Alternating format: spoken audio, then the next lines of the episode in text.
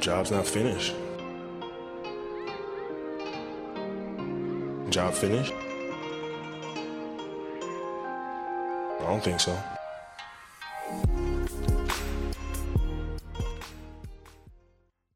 We definitely had an interesting week this past week, and I hope wherever you are listening to this that you're safe and healthy.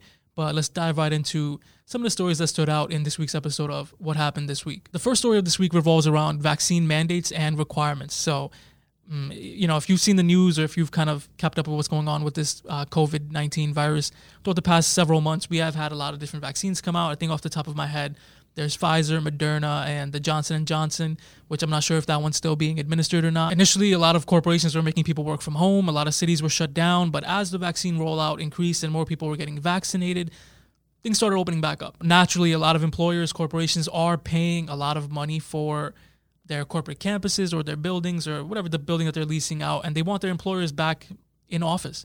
Some employers are definitely insecure as well, thinking their employees are not working at home. So they have that old school mentality and would actually prefer their employees coming into the office so that they can see that they're actually working. Others are making it a voluntary choice where, you know, it's up to you if you want to come once or twice a week. There's a process in place.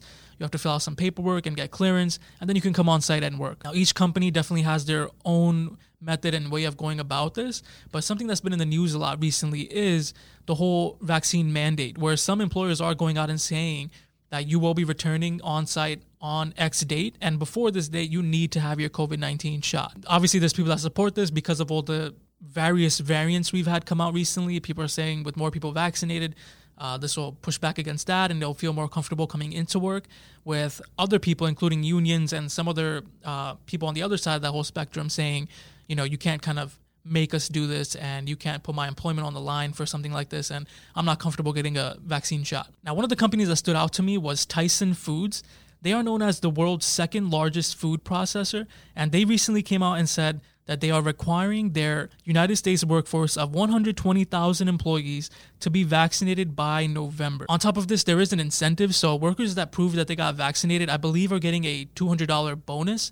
But nevertheless, they are requiring their United States workforce of 120,000 employees to be vaccinated by November when they come on site. Now, I wasn't that familiar with Tyson Foods, so I kind of looked into a little bit more. And there are some better known, or at least to me, more well-known companies that are requiring somewhat similar circumstances for employees to come back on site. Walmart, for example, is requiring vaccinations for all of their corporate workers.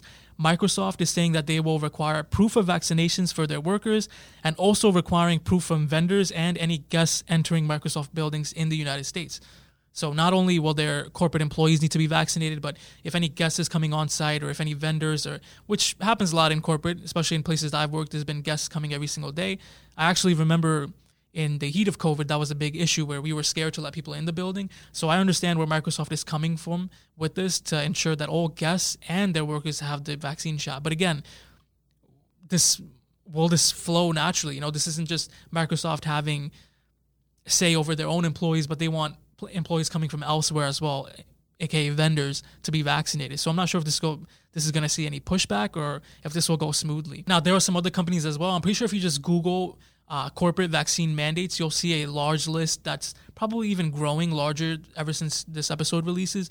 But some of their names that I saw on that list included Lyft, Netflix, New York Times, Twitter, BlackRock, Cisco, Delta Airlines, Equinox, Facebook, and then, of course, we can throw on the companies we already mentioned, Tyson Foods, Walmart, and Microsoft. The one thing that is glaring to me is, as an HR professional, I was wondering, can employers do this? Can they say, hey, you need to be vaccinated before coming on site? So I looked into it a little bit, and according to the Equal Employment Opportunity Commission, employers can legally require COVID-19 vaccination for employees to re-enter the workplace, and can provide incentives to encourage employees to get the COVID-19 vaccine shot. Of course, for individuals that can't get it due to a disability or a sickness, companies need to provide that reasonable accommodation to those individuals, and people who just don't have access to it, or whatever the case is. It definitely is by a case-by-case basis, but it seems like for the most part, employers can require this, and they can even give a bonus, as Tyson Foods did earlier.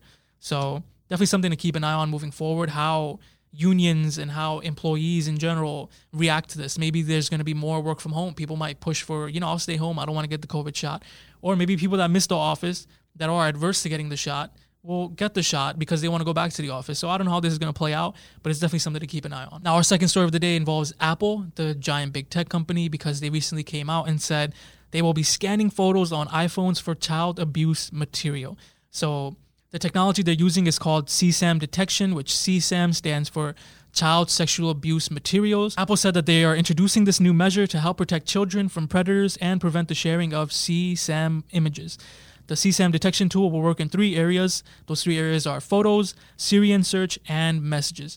So it seems like Apple will have access to your photos in your iCloud, or they're using a technology to kind of detect if any child abuse photos are in there, not just in your iClouds. It seems like they can check your photos, your messages, and your Siri search. So the first thing that comes to mind when I read this was, will they just have 24/7 access to your photos and your messages? And is there an Apple employee that's always going through it? Will Cathcart, the head of Facebook's WhatsApp instant messaging app, apologies if I butchered that name, but he actually called out this decision and said that it is invasive, it is going against people's privacy. In a tweet, he said that, "I read the information Apple put out yesterday and I am concerned. I think this is the wrong approach and a setback for people's privacy all over the world." Now, Apple spokesperson did respond to this, saying that the new Apple software would only detect child sex abuse materials in iCloud, which users can disable any time. So I'm not sure if this is just in iCloud, or I'm not that familiar with iCloud. Does iCloud include your messages and your Siri and all your photos? So I don't know. I'm not 100% sure with how iPhone works like that, but it does seem like this is another story to keep an eye on, as it may be invasive in people's privacy, or at least to me, it seems like this is going to get swamped in litigation and lawsuits. So I'm not sure how this is going to move forward, but let's see how they work around this. Apple is an advanced company and they probably have some smart minds putting something together to get around this. Now, our final story of the day covers Robinhood, specifically their IPO, how their first week went on the stock market, and some insider trading and trouble they have gotten into recently. For those that don't know, Robinhood is a financial services platform. They allow you to buy and sell stocks, stock options. They kind of were the, I guess, pioneer of trading on your cell phone, commission-free, kind of a free platform. Anyone, no minimum balances, you can just go in and trade. Now, of course, they have had past issues with halting trading. They've had payment for order flow controversies. Their crypto platform is lacking. Their customer service line is also, I'd say, lacking. They've also been in the news for a lot of negative press involving a lot of stocks that kind of rip lately, including, AMC and GameStop, just kind of halting trading. And then I think they halted Dogecoin as well. I'm not sure about that. But the biggest story that I would say was ever in the news involving Robinhood was the suicide of Alex Kearns. He unfortunately saw a negative balance of $730,000 in his account, which was due to a lack of settlement in some options trading. So it wasn't an actual negative balance. It was supposed to clear out. But Alex emailed Robinhood customer support asking about where this negative balance came from. And the support line didn't really get back to him on time. And unfortunately, that did lead to the suicide of Alex Kearns. This case, I believe, in July of 2021 was settled by Robinhood and the team representing Alex Kearns. Now, with all of that aside, Robinhood IPO'd on July 29th. So their company was a publicly traded company. People could buy and sell their stock. Their co-founders as well, Vlad Tenev and Baiju Bhatt, they sold nearly $48 million worth of shares in Robinhood's public offering. So last I checked, they were kind of in hot waters due to insider trading or potential insider trading. And then the stock did kind of rip in its first full week. It was up 57% beyond the opening price of $38 per share. And as of recording this episode, the stock sits at $55.36. So who knows where it goes from here? The first week is complete for Robinhood. It is definitely littered with a lot of negative publicity within these last few months and years, and let's see how they go moving forward with this new IPO and how the stock does. One thing that I would love to relate this back into kind of the realm of jobs not finished is, benefits. And when you are interviewing for a company, especially at an executive level position or higher, you are offered employee stock options. And sometimes even at an entry level, if you're like a software engineer at one of these high-level tech companies, they offer you employee stock options. So it's something to look into. Definitely can be a perk and a benefit that if they don't offer you one thing, you can say, hey, you guys can compensate this by offering me employee stock options. So definitely something to look into and keep your eye on. All three of these stories, actually, with the vaccine requirements, the Apple and the privacy issue, and then the Robinhood IPO and employee stock options in general. Overall, thank you guys so much for listening to this week's episode. Please keep an eye out for the Jobs Not Finished episode that we'll be releasing on Wednesday of this week. And yeah, I hope you join us again next time, and stay safe and take care until then, guys.